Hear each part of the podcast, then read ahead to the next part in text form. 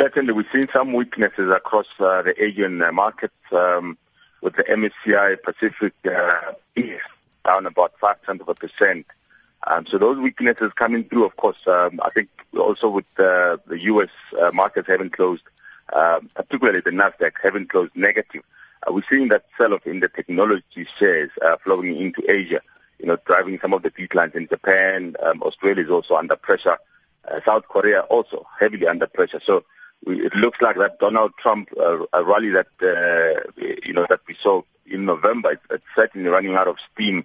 And um, of course, now we're focusing on um, the other events that are coming through. And as you mentioned, uh, the Italian referendum is one of them. Um, but of course, we also have uh, the important economic data coming through today uh, out of the U.S., the U.S. non-farm um, uh, payroll, a big number. And I think we've seen with the other employment numbers during the week um, that were very positive, um, indicating that the U.S. economy continues to grow. Uh, it looks solid and almost a foregone conclusion that we are going to see an interest rate hike um, come uh, in, in, in few weeks' time. So certainly a big number to watch. The uh, economic data out of the U.S., 180,000 uh, jobs um, is what we expect to have been created. Uh, that's what the market expects. Um, any number above that, um, of course, will certainly drive uh, the, the, dollar even higher.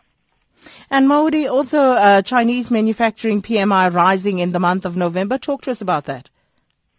Certainly. Um, I mean, China, you know, it's been a very interesting one. And we have, we've got to understand China is an important economy, uh, particularly for us uh, as South Africa. The emerging markets um, nations really heavily rely on uh, particularly those commodity uh, you know, rich um, uh, economies rely heavily on China uh, to do well. And I think the economy um, in China has been really stabilizing very well. At the beginning of this year, um, uh, there were a lot of worries about China, you know, hard landing or, you know, uh, certainly going in, in, into, into a recessionary phase.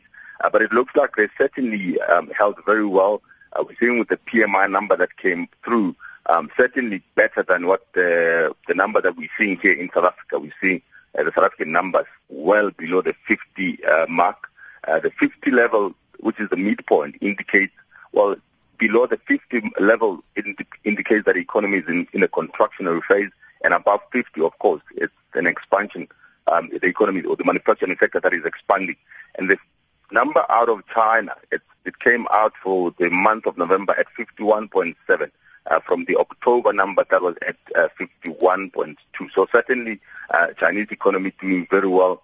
Uh, we know that the Chinese economy has been uh, reforming or restructuring their, their economy, moving away from a, a large um, investment-led type of an economy uh, that previously grew by um, over 10% uh, on an annual basis.